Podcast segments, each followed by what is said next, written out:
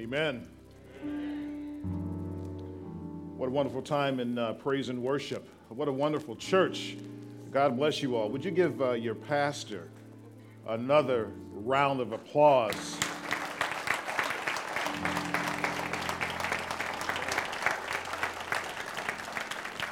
I mean, his wife, Lavette, is such a, uh, a God honoring experience to get a chance to meet both of you guys and spend time with you guys, and now to be at your church. Uh, God is certainly good to all of us. Well, I wanted to, uh, before I get going here, I wanted to uh, at least uh, uh, introduce my wife who, who came to accompany me here uh, to Solid Word. her name is Dolores Spencer. Dolores, would you stand, please?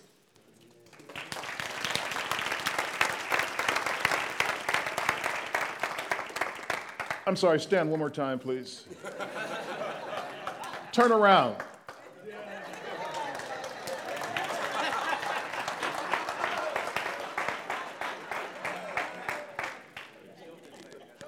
I did that for me.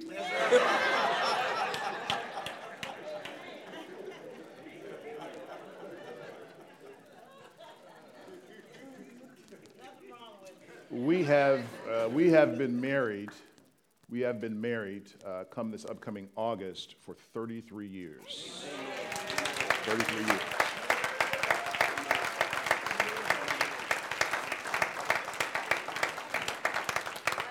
And that's just for me. It's 33 years for her. To together, we've been married 66 years. you know, sometimes marriage is a lot of fun, and sometimes marriage is a lot of work. The Lord certainly knows that. And, uh, but one thing I, I, also know is that uh, God has been faithful to us uh, through all these years. We have uh, uh, three children, a son in law, and we have uh, three grandchildren as well. I like to tell the story Uh, that uh, when the first uh, grandchild, you know, children, when they're first learning how to speak, you know, they, they, try to pronounce certain types of words. And I remember a guy from our previous church says, okay, uh, you better decide now what your, uh, your grandfather name will be because these children, they will call you anything. I said, okay. All right, so I picked Super Dad. You know, he has another grandfather. He called him Pop Pop or whatever he calls him. That doesn't matter to me. Uh, uh, he calls me Super Dad. But the cool thing is that when he uh, first began to talk, uh, he couldn't quite say Super Dad. You know, he's just babbling all kind of stuff. So he couldn't say super dad. And as a matter of fact, believe it or not, when he first uh, started to talk, that he could say super dad, but could not say mommy. And my daughter was so mad. she was upset. I don't understand. How is it he's calling you super dad he can't even say mommy? I said, I, I don't know. What can I say? So anyway, he's, he's learning to talk, right? and uh, he can't quite, you know, get all of his syllables straight, so he doesn't call me super dad. So what he calls me is super bad. I'm like, all right, now say that again. Who am I? Super bad. Say, who am I? Super bad. Who am I? Super bad. Call me super bad. I, boy, I, I, I really love that. uh, for as many, many years, uh, uh, I got to figure out my age and try to figure everything out. Uh, for about 45, 46, 47 years or so, uh, I've been a musician most of my life. I was a musician before uh, I became a pastor. And one of the things that I, I, struggled with as far as calling was the fact that, you know, God you know, I've been dealing with music for so long. I have degrees in music, I've taught music, I've traveled all over the world. I've done, I actually had an offer uh, one time to join the uh, Saturday Night Live band in New York City. And, uh, but it was, it happened to be right at that time, right at that time when the Lord called me to the ministry. And uh, he, uh, basically the Lord says, you can go ahead and do whatever you want to do. But he told me, this is, these are the words he told me. He says, Do whatever you want to do, but choose you this day who you will serve.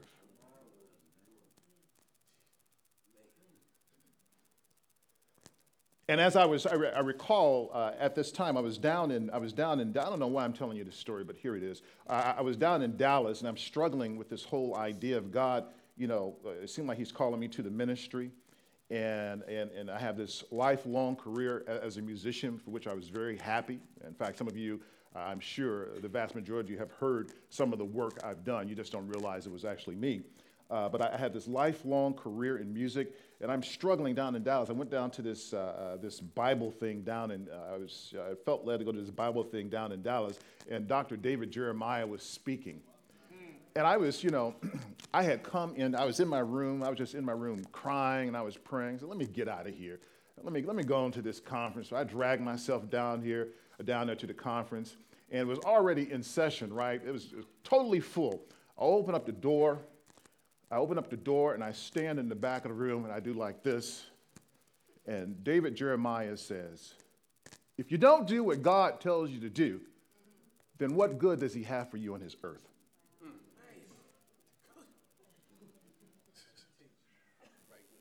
I'm like, what you talking about? so you know what I did? I left. I left. I left right out. And then finally, so in other words, I, I, was talking to God again, and I'm like, so what you're saying is, is that if I don't do what you want me to do, then I can die.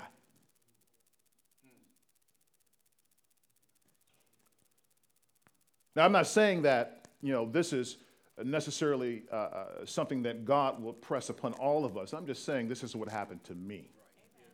Okay? Because God, He deals with us in different ways. But sometimes some of us are so hard headed that it takes a threat from heaven to set you up straight. Because for some strange reason, you just don't want to hear. Regardless of how many rugs have been snatched out from up under you, you still, you still uh, are struggling, uh, trying to figure out is this what God wants you to do? So, a message within the message. This has nothing to do with what I'm preaching about, believe it or not. But one thing I'm absolutely certain is that uh, God, He's called me as I, when I stepped into the room, it was very clear that the Lord had begun to speak to me uh, uh, something that I need to tell you that He's calling you to repentance. God is calling you to repentance through obedience. So I want to encourage you today ask God, ask God, what have you been calling me to? Because at the end of the day, if you don't do what God calls you to do, what good does He have for you on this earth? I'm not sure. I, will tell you this one story. I'm not sure if I shared this with the brothers on Friday, but it seemed like maybe I shared this with my cousin yesterday. Uh, but I had a, a, a brother that uh, uh, I had uh, um, uh, uh, many, many years ago when I was still living at my mother's house. It was a Thanksgiving day, and uh, you know what happens on Thanksgiving. And uh, so he was inebriated, and my mother instructed me to take him home. So I, you know, I said, okay, I'll take him home. We are driving in the car. I'm like, I just can't wait to get him out of the car because, you know, I, I don't drink, and I didn't drink. You know, that wasn't my thing. And, uh, but he's just talking all kind of nonsense. So in this inebriated state, he tells me just out of nowhere, he says, you know what? Uh, when I get 50 years old, I'm going back to church. I'm like, a drunk person talking about church? That just goes to show you what was really on his mind. Yeah. In the back, I mean, how did this come? I, I didn't bring up church thing because I didn't want to go to church. Hmm. He brought it up. And um, I'm like, oh, okay. And he just talking, you know, I, right now I got stuff to do. I'm like, okay, whatever, right? He was 33 years old. He did not live to see his 34th birthday. God's calling you to repentance. Let's pray. Father, in Jesus' name, we thank you so much uh, for this opportunity that we have before ourselves today. Uh, we've come to hear your word. We've come to be in your presence, Lord. Because at the end of the day, if we know all your words and don't have your presence, Lord God, what exactly do we have? Ex- nothing except a big head. Uh, therefore, Lord God, we ask you that you expand the capacity of our hearts, Lord God, uh, that you would uh, be deep inside of it, Lord God, to move us, to encourage us to do your will. Again, Father, we love you and we thank you today for all the things that you're doing in our midst, Lord God, and may your spirit have its way, Lord God. We love you, we thank you, and we ask you these things in Jesus' name. Amen. Amen. Amen. I'm so depressed, and I can't get any dates. This is what a 300 uh, pound man told his pastor. He said, I've tried everything to lose weight. Then the pastor said, uh, Well, son, I think uh, that I can help you. So, tomorrow morning at 8 o'clock in the morning, I want you to be dressed and I want you to meet me at my office. Next morning at the office, a beautiful woman in a skin tight dress, exercise suit, uh, she knocks on the man's door. Beautiful woman. And she tells him, If you can catch me,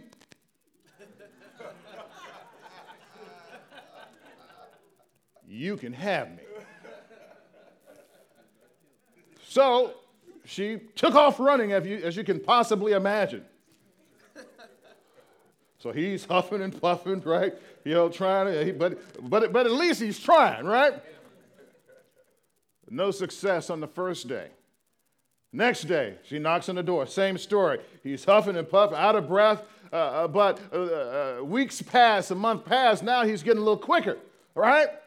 He's getting a little quicker. And now he sees that there's a possibility, there's a light at the end of the tunnel, and one day he's going to uh, he's gonna catch this woman. Uh, the next day come, he's running, and he almost grabs her, but he doesn't. So then he says, after about a year or so, tomorrow I'm going to get her. The next morning comes. Eight o'clock in the morning comes. There's a knock on his door. A 300 pound woman shows up and says, The pastor told me that if I can catch you,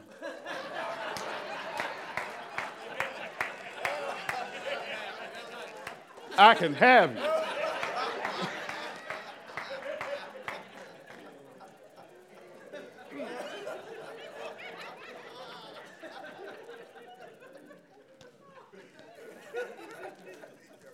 Exactly what motivates us to do what needs to get done.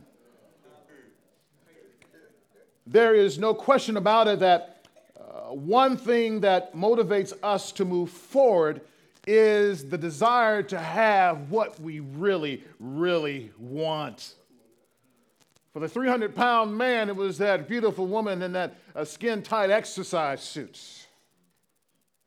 For some people, their motivation is often materialistic in nature, and for others, it is simply a desire for a better life. You want to be able to stop struggling. You just want, oh God, I just want some breathing room or change. Just as, you know, the pressure is always there. But no matter how hard you struggle, how hard you try, Seem like you're not making any progress.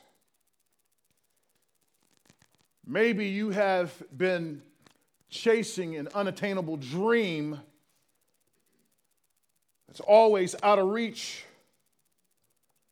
or because it's just so difficult. Or there's a voice in your head that says, No one has ever done this before, so why even try it, fool? The massive amount of time it takes for you to accomplish a goal in your life. But this is exactly where we're going today. I believe that uh, the Lord is telling us that enough is enough.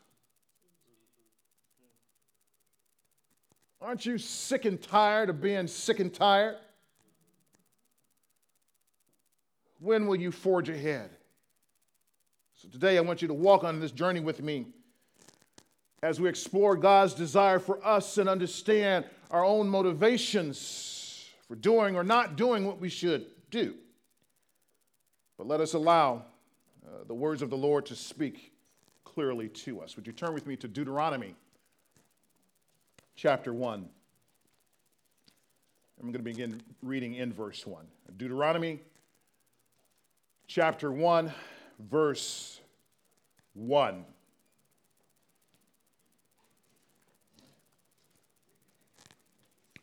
Amen.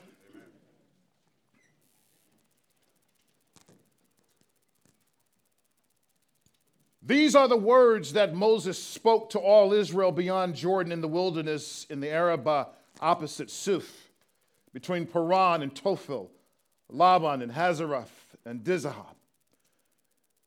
It is 11 days' journey from Horeb by the way of Mount Seir to Kadesh Barnea.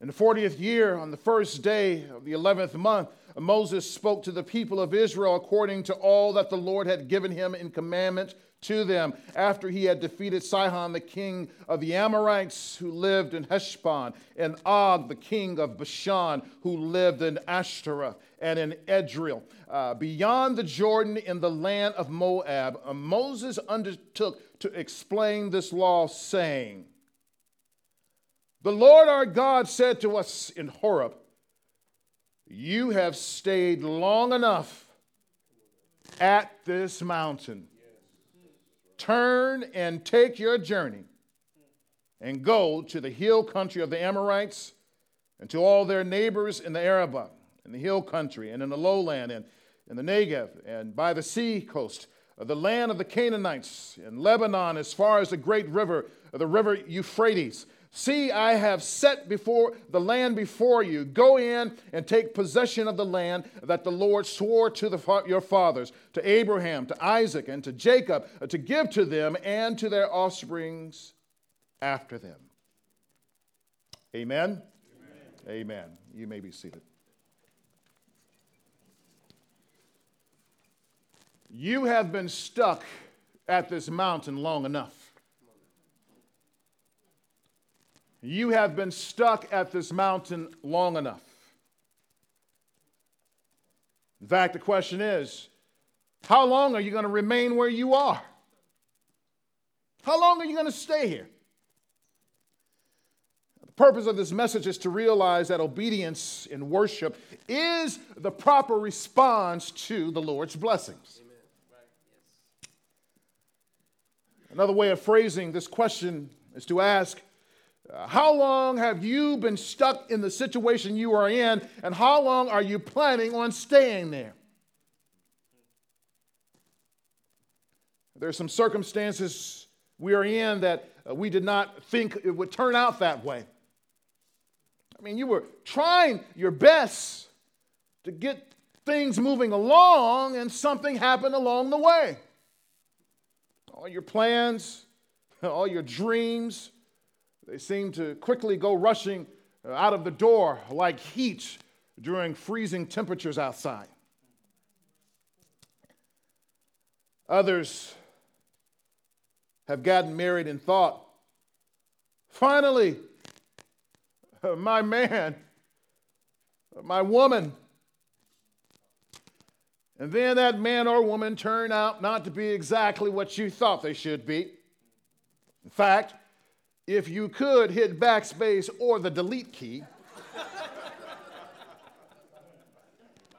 uh, you wouldn't just do like I do on the computer tick, tick, tick, tick, tick.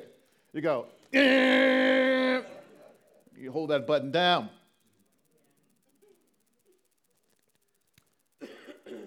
But you didn't. And you can't change the situation because you feel stuck. In our scripture, it was a trying time for the Israelites. They had just come out of Egypt and were sitting at Horeb, Mount Horeb.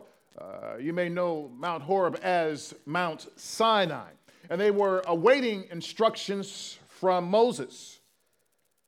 And while Moses was on the mountain, their only responsibility was uh, sit back patiently and, and, and wait on Moses to come down. But as you know, uh, that they acted a fool right? They begin to settle in and settle in and, and grow comfortable and, and do the things which are not holy. Notice when people start to get comfortable, the environment start to get unholy? Mainly because you stop thinking about God and you start thinking about other stuff. look how he's coming up in this church. Look at her. Her this is too short. Her that is too long.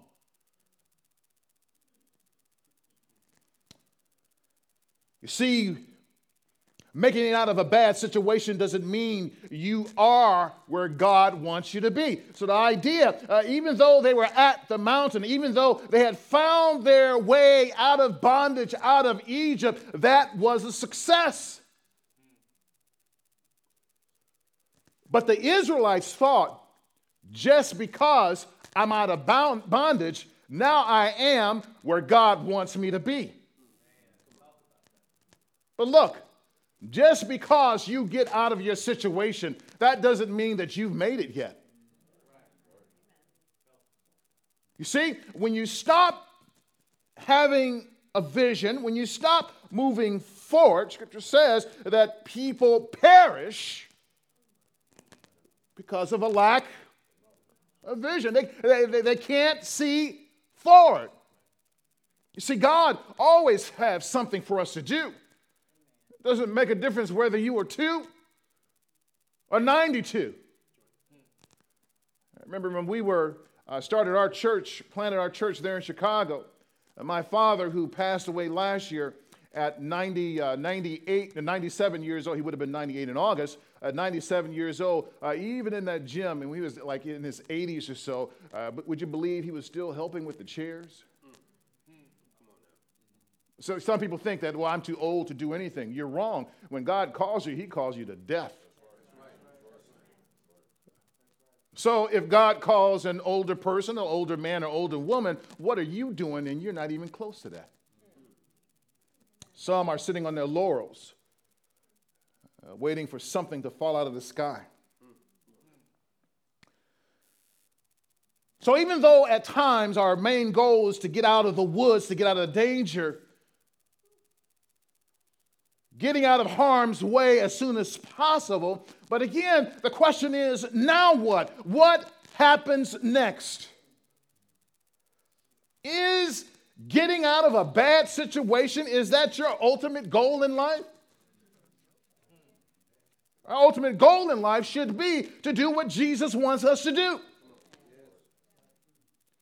The Israelites made it out of Egypt. And now in our passage, uh, they're sitting uh, uh after many, uh, many years sitting now at the mountain of Sinai. You know, one thing about mountains is that they appear big, strong, and immovable. And since mountains are places of strength and security, uh, we do not want to move from its shadow. Psalm uh, 30, verse 7 says, Lord, by your favor, you have made my mountain stand strong. Uh, so even the psalmist, he's saying uh, that uh, these mountains are strong. Why move from your mountain? Over the many years of human history, many military uh, forces uh, they set up camp on or near mountains why uh, because uh, a mountain provides a, a great uh, point of view in which you can see from all directions from many many miles away Thereby, it, therefore, it gives you the advantage uh, in order to prepare for the coming onslaught of the adversary. But mountains also provide fresh water. And we know uh, there in that area that you couldn't just find fresh water anywhere. So, who wants to leave their mountain? Who wants uh, to leave where they are physically, emotionally, and spiritually? Who wants to do that? You see, our mountains, it is a place that we know, a place that we understand, a place that we have gone, grown comfortable with. But did you know that even in a land of plenty, if God does not want you there, that it can be unhealthy. Even when all things are going well, if you're sitting at that mountain, you have everything that you possibly need, do you realize that it can be an unhealthy place? Well, I come to church, and every time I come to church, I just feel dry. It's the choir's fault. It's the pastor's fault. It's this fault. No, it's not. That's your fault. Because uh, even though the pastor and the worship team they provide an environment for you and you're supposed to be a part of that your spiritual maturity you have a role in that we don't come to church expecting things to happen to us. Come on, help us, help us. We come together in fellowship. Yes. And together, as we pray, as we worship, as we read God's word, as we ingest God's word, then we begin to mature. Right. Then we can be the church that God calls us to be. And when we get comfortable, uh, trouble starts because people are not trusting the Lord. They're, they're more concerned about uh, the color of the walls. I've been to a church before, I've experienced it, I've seen this. I was not the senior pastor, but man, that uh, they needed to change the color of the pews. because the pews, they got no. It's time to change. So let's update the color scheme, so on and so forth. Some people ready to leave the church. At another church, they changed the carpeting. Some people walked in. I was an associate pastor of this church, and they tried to get me on, on their side. I said, don't, You don't like this color, do you? I said, Don't make me no difference because uh, that, that's not God. Trying to pull me into their mess. I'm like, I ain't got nothing to do with that. Uh-uh, that ain't God. It's new and it looks better than always. Uh, there's no more tape on, so I'm happy. Don't you know when the carpet gets old, you know, uh, uh, and you know how it is in some churches, they don't, they don't match up with the right tape, right? right. You got green carpeting, right, and they put uh, uh, uh a black duct tape down, you know.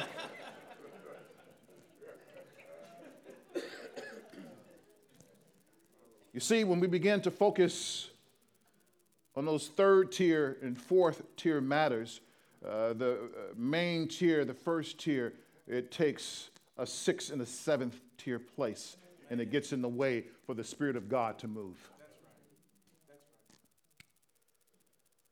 You see, anything or anyone that attempts to be our everything winds up being our nothing. Anyone or anything that attempts to be our everything winds up being our nothing. Here in uh, Numbers chapter 11, verses 4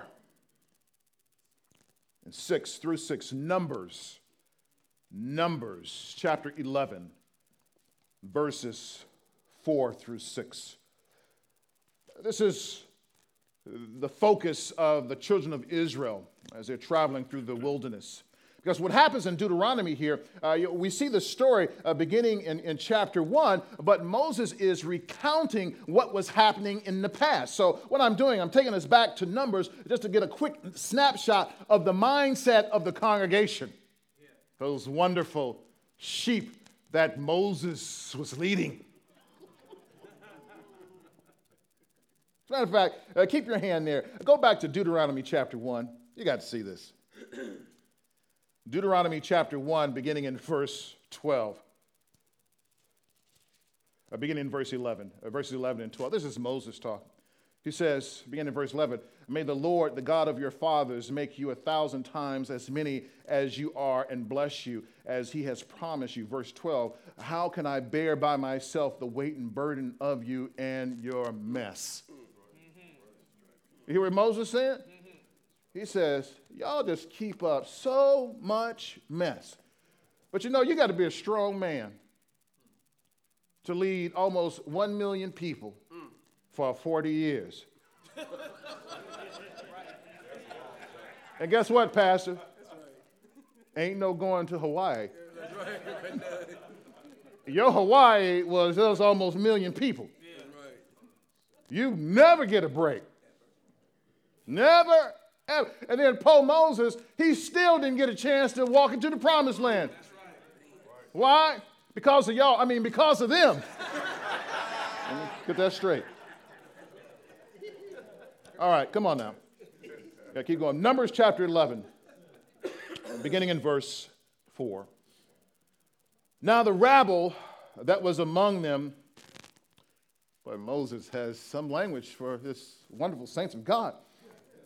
Now the rabble that was among them had a strong craving. And the people of Israel also wept again, not a crying, crocodile tears, and said, Oh, that we had meat to eat. We remember the fish we ate in Egypt that cost nothing.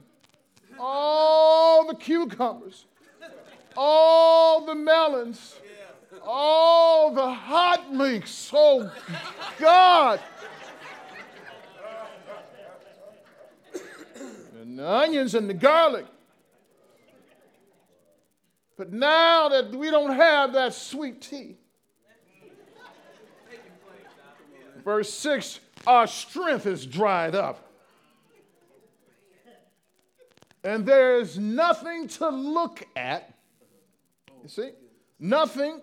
There is nothing at all but this manna to look at.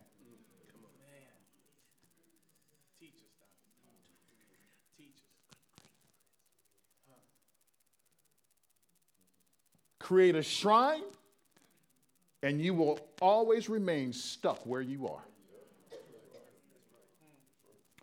We create shrines by continually visiting the past. Now, before you think uh, moving away from De- Deuteronomy. Again, the idea that this is what Moses is speaking of in Deuteronomy 1, Deuteronomy 2, 3, 4. He's recounting what has happened in the past. Uh, but now in Numbers 11, 4 through 6, it is uh, uh, using a magnifying glass to look at what had gone on. People create shrines as an object of remembrance or to pay homage to. Sometimes we see these memorials on the side of the road after someone has passed away because we want to see, we want to remember what happened to our loved one. You know, and oftentimes this is good. However, uh, other times our past it becomes something we're stuck in. It is our shrine. We can't move forward because we remember what so and so used to do. Some of you have been hurt so bad by so and so that I don't know why you've made a shrine to them. Or we say things like, Remember the good old days when brother so and so was here? But in some of those cases, remember that when brother so and so was here, that he kept us in bondage.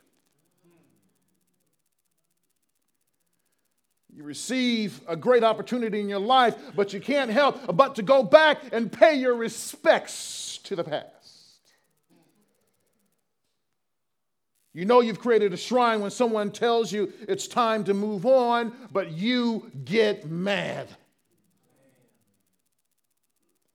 Yes, they tell you to tear down the wall and you go ballistic. Can't nobody tell me what to do. That is my, t- that is my past. And this is one of my favorites. That's my truth. I, I hear you, ladies. That's my truth. I got to say this because it drives me nuts. If I have a truth, and you have a truth, and you have a truth, there is no truth. There's only one truth. Now, you may have a perspective on that truth, but there still is, at the end of the day, only one truth. Just like people say, well, uh, you say that in order to get to God, uh, that you must go to Jesus. And other people say, well, there's many paths up to the mountain. Right? That's what they say. You may say Jesus, someone else may say Muhammad, right? And someone else may say Buddha may be the way, but Jesus says, I am the way, I, I am the truth. He doesn't say, oh, your truth, oh, okay, you all right. No, no. He says, I'm it. I'm it. It's very interesting that when, when Jesus uses these phrases in the New Testament, when he says, I am the way, he says, I am the truth. When he says, I am the door, when he says, I am the bread of life, and when he says, I am the good shepherd, in the original language, he uses this phrase and he says, ego eimi. Ego eimi. He's, what he's saying, he says this for emphasis ego means I. I. Eimi means I am. So why would you say, I I am unless you, you are. Uh, Jesus says, I, I am it. So Jesus says, I am the truth. Ain't no other path up this mountain but by me. So these folks, you tell them to tear down their shrines, they go ballistic. Just like the Israelites who said in Numbers 11:5, we remember the fish we had in Egypt. Uh, they remember being in Egypt. Uh, uh, what they were really saying was that it was easier being in the predictability of bondage than it was in trusting, the God, trusting God day by day. You know, I, I, I, don't want to trust you today because I, I don't know what you're going to do. So, therefore, just let me stay in bondage. Remember the slaves when they came out of uh, slavery in America? Many, they said, I'm out of here. But some said, What we going to do? So I'm just going to stay here. I mean, you, you, you, you, can't necessarily fault them. You, you can kind of understand because what, they, what do they have? But the idea is that it's more scarier out there with God than it is here being in the darkness of bondage. We're saying they remember that fish, but they forgot how they used to smell when they were frying that fish. Smell like fish all in the house, perch. they leave the house and their clothes stinking. Oh, they, they forget that. I ain't cooking, I ain't cooking that perch no more, because every time I cook it, stink up the whole house. Oh, they forgot that. See, shrines cause us to disregard God's grace or take his provisions for granted. It's easy to slip into an attitude of apathy and indifference towards the provision of our Lord. Uh, just because we have it today doesn't mean it will be there tomorrow. Remember earlier I said that the Israelites, they had manna falling out of the sky to feed them daily. And they uh, did, and, and, see, the thing was, you, you, you couldn't uh, get your chest or your garbage bag or whatever you used, to, your mason jars to store up manna from heaven. You know, since all this falling today, I'm just going to pack it in. I'm going to pack it in tight. because you pack it in tight, when you wake up the next day, it's all molded. Why do you think God? Don't you think God uh, is, is, omnipotent? He has enough power to make that manna last. What does manna mean? When they said, is manna falling? What they were saying, what the word manna mean is, what is it? That's what it means. What, well, what is this? When it fell from the sky, uh, they said, What is this? They said manna. Manna means, What is this? They said, Well, it must be something good, so let's eat it.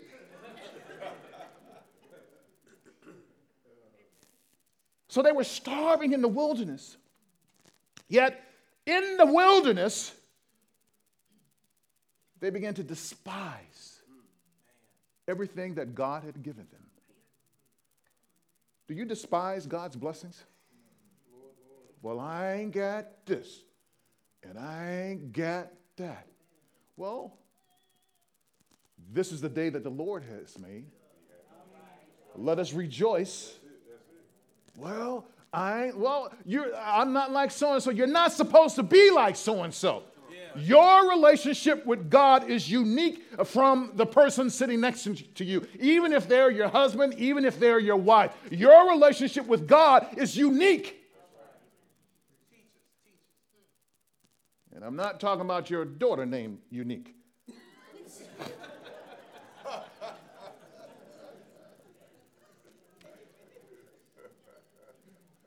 Who'd ever think that God's provision is not good enough? The Lord, He gives us a nice, comfortable house. It ain't big enough, God. So we buy bigger and get in trouble. There may be dissension in the ranks because some people never wanted to change in the first place.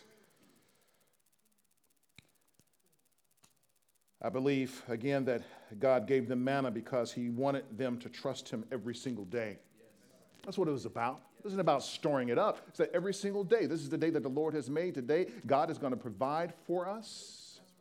In Chicago, we uh, started a radio program about uh, two years ago. And, uh, and I had been uh, praying about this. We've been praying about this for years. And actually, I was approached about it for, for many, many years. And uh, I said, I, I kept telling them, no, it's not time. No, it's not time. Year after year, no, it's not time. Then two years ago, the Lord spoke to me, says, yes, it's time. But then when I looked at the bank account, the bank account says, no, it's not time. wow. Yeah. Right. What do you do? I just, I, I firmly believe that this was the hand of God at play.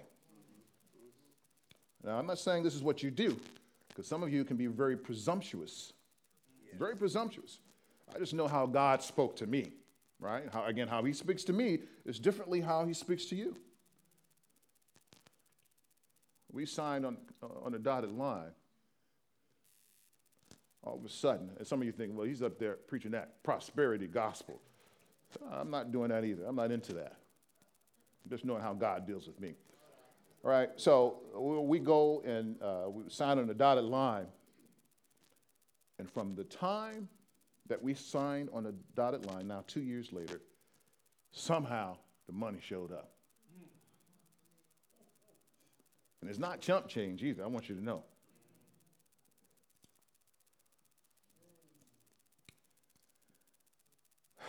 Some of us, we despise God's provision.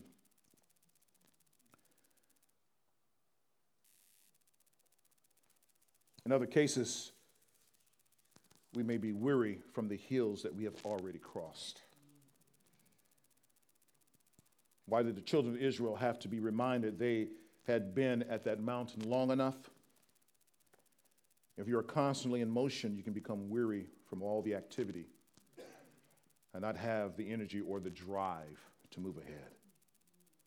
Life just beats you down fighting for your children, fighting for your job, fighting for your husband, right? Fighting for your wife, fighting for your health. You know, some of you may have to fight for your pension. You're constantly, and all it just wears you down.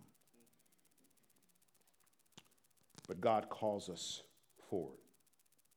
Get unstuck. One of the reasons that some of us don't move is because of fear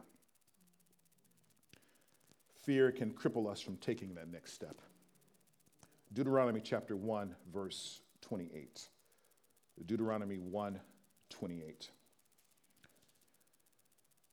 There's a story uh, in this, again, as uh, Moses is recounting this past, as they were initially ready to go into uh, the promised land, and, uh, and uh, there were several f- spies that were involved in the situation. As a matter of fact, let's look at uh, verse, uh, verse 28. Verse 28. Where can we go up? Our brothers have discouraged our hearts, saying, The people are greater and taller than we. The cities are great and fortified up to heaven. Moreover, we have seen the sons of the Anakim there. Looking at these big folks, these giant like people, and said, We can't take the land. God had already promised it to them. It's already yours. So what do you mean you can't you can't go up? God has already given it to you. So, what do you mean you can't go forward? Either we believe the testimony of the adversary or we believe the testimony of God. Fear can enter through the opinions of others. Well, you know, uh, you, you got to be careful because when you do that, so and so will happen. You were okay until they open their mouth right? Oh, you got to be careful uh, because you got to look at this, that, and the other, uh, else you, uh, yeah. But then God says, just go ahead. Uh, Charles Stanley once said that uh, he was instructed that if God told him to take his head and slam it into the brick wall, uh, that he should do it because if God told him to do it, when he get ready to slam his head in the brick wall, that God would make a way in that, in that brick wall so he won't kill himself. Now, you got to know it's God. Because if you slam your head in a brick wall and you fall out, everybody know you was listening to the devil.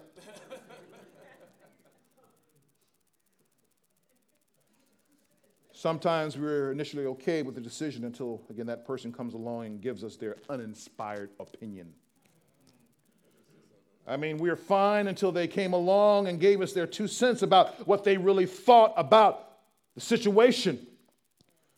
Is fear stopping you from accomplishing a goal uh, for which you've always wanted to do, but somehow you can't manage to bring yourself to pull it off? When the Lord speaks, then confidence and certainty are your strengths and not the underlying threat of fear. That's what Paul tells Timothy. He says, God did not give us the spirit of fear, of power, love, sound mind, or discipline, right? God didn't give you fear. If you are afraid, it's because you don't believe God. So, what do you do? What do you do now? So, what do you do? Trust God, put your foot down, turn and take your journey. Turn and take your journey. Again, Deuteronomy 1 7 and 8. Turn and take your journey and go to the mountains of the Amorites, to all the neighboring places in the plain and the mountains and the lowland and the south and the seacoast, to the land of the Canaanites and to the Lebanon, as far as the great river, the river Euphrates. See, I have set the land before you. Go in and possess the land which the Lord swore to your fathers. Right? So, so, so God had already promised it to them. It's time for them to turn, quit messing around, and go ahead and get what God was giving to them. When it's time to go, you got to get up and go. When will you stop fooling around and keep talking about what you're going to do? Oh, I'm going to do this. You know what? It's just better if you just keep your mouth closed. It is. Sometimes it's better just, and as a matter of fact, sometimes it's best that you keep your mouth closed uh, because uh, we need to keep our mouth closed uh, sometimes until Lord, the Lord brings us through.